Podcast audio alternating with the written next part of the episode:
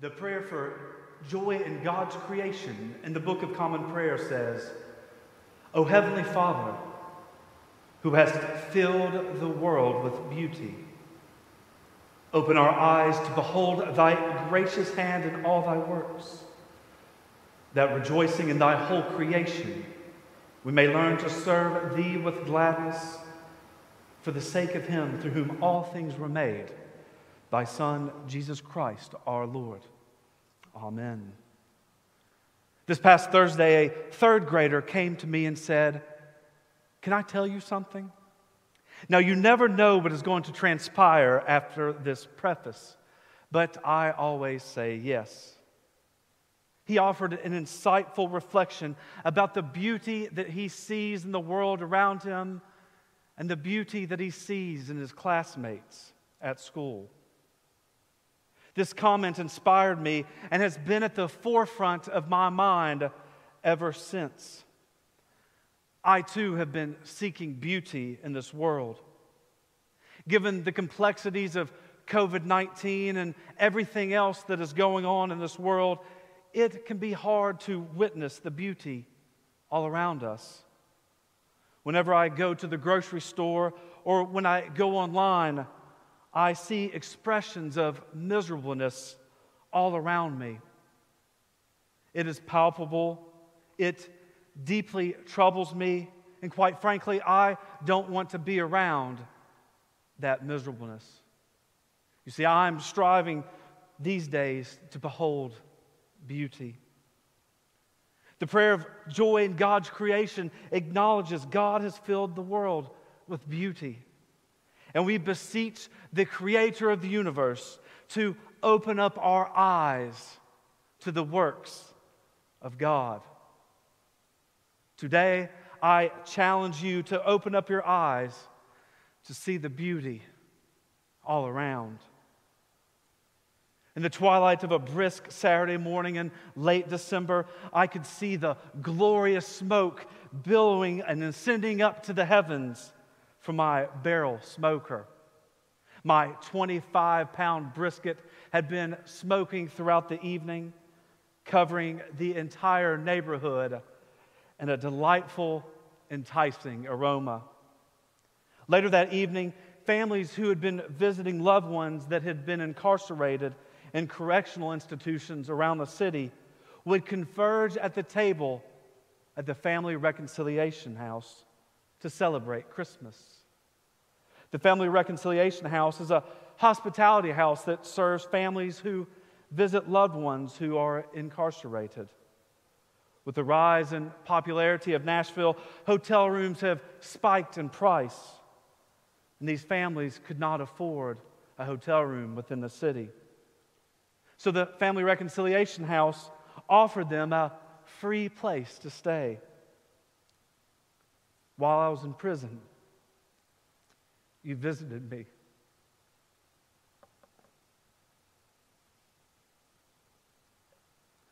Seasoned to perfection, the brisket at this hour was already forming its perfect, darkening bark. This bark would go on to trap the delectable juice spreading throughout the meat, forming a tender, savory symphony of flavors as it sat upon the palate. When I was hungry, you fed me. Many of these families, Christmas was a, a difficult time. While they watched on television images of families happily sitting around their tables enjoying a feast or sitting around a perfectly manicured tree. Christmas marked a time of sadness of someone who was not at the table. Later that evening, after the brisket had been lovingly prepared, we gathered around the table to God and we ate like kings. Whenever we assembled around the table at the family reconciliation house, I always experienced a distinct feeling of the gospel and the presence of Christ, our King. There is something beautiful about table fellowship, coming together, especially in the times of crisis, that is truly good for the soul. When I was a stranger, you welcomed me. There is also something spiritual about barbecue, so it would seem. People have religious devotion to their particular brand of barbecue. Intense battles erupt in online forums between people from North Carolina, Kansas City, Texas, Korea, and right here in the great state of Tennessee. Who has the best sauce, no sauce, pork only, beef only, etc., etc. And there are even internal disputes. Is it better to smoke a brisket fat up or fat down? Do you use tinfoil? And what temperature should you smoke it? Here in Nashville, people especially have devotions to their favorite particular barbecue spot.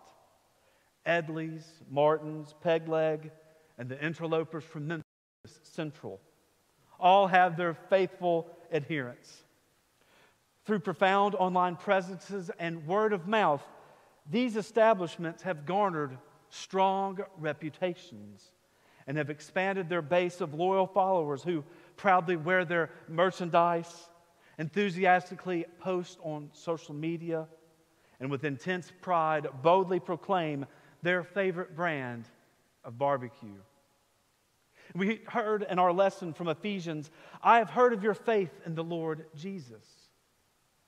Think about the churches here in Nashville or in the cities that you have grown up in.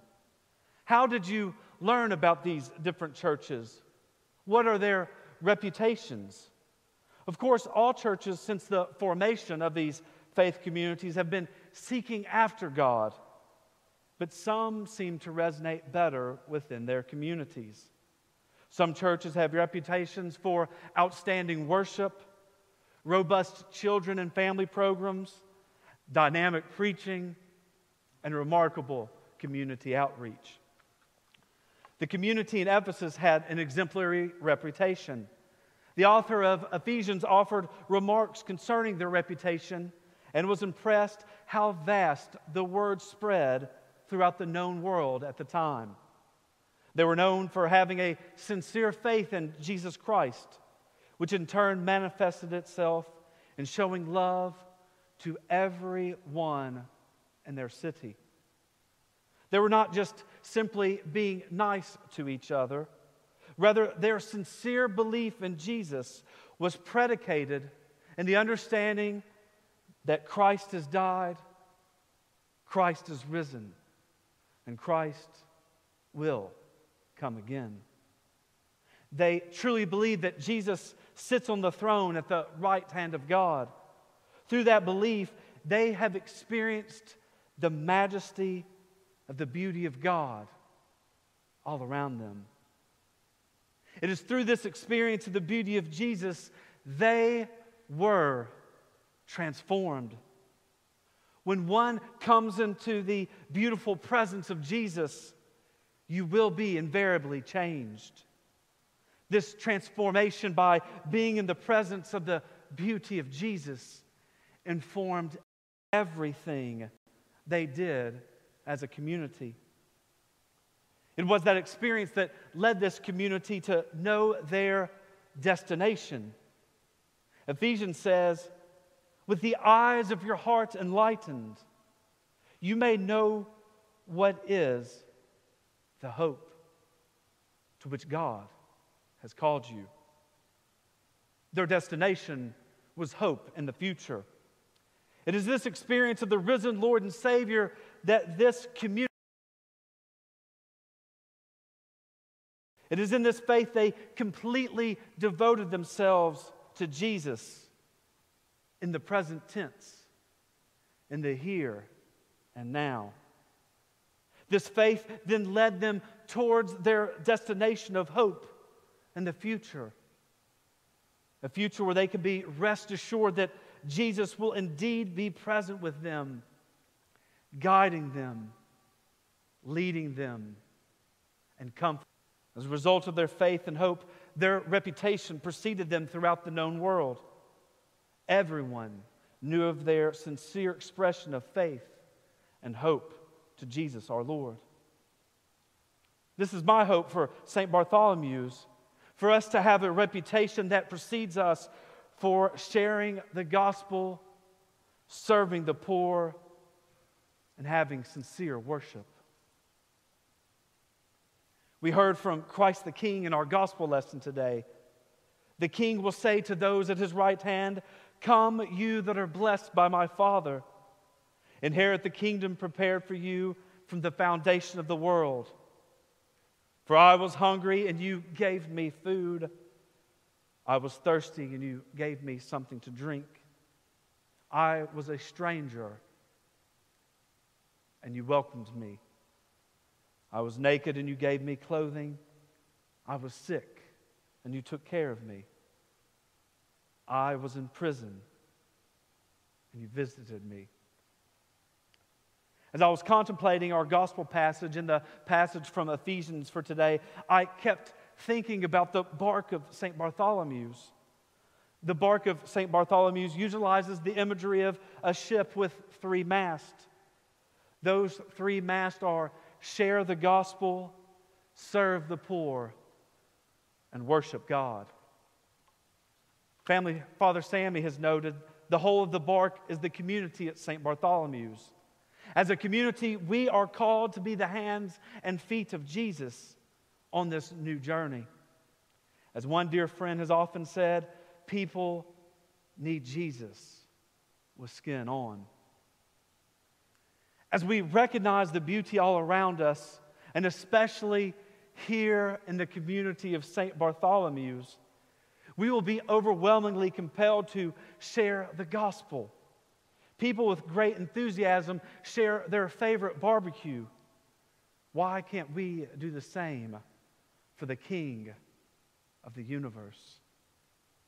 When we serve the poor, we will recognize the beauty in others especially in people who usually don't get treated well. The words of Jesus echo here at St. Bartholomew's. And as, as we are serving the poor, we are serving the King of the universe. And you will see beauty as we serve the poor. As we worship God with one another, God will open our eyes to seeing beauty. It is in this beauty that we can have hope, true hope. It is in that hope that we will have true joy, and it will shine behind our mask, and it will make a profound difference in this city and in the world around us. My prayers today that God will open our eyes to the beauty all around us and that we will receive joy given to us by the King of the universe. For Christ has died, Christ is risen, and Christ will come again.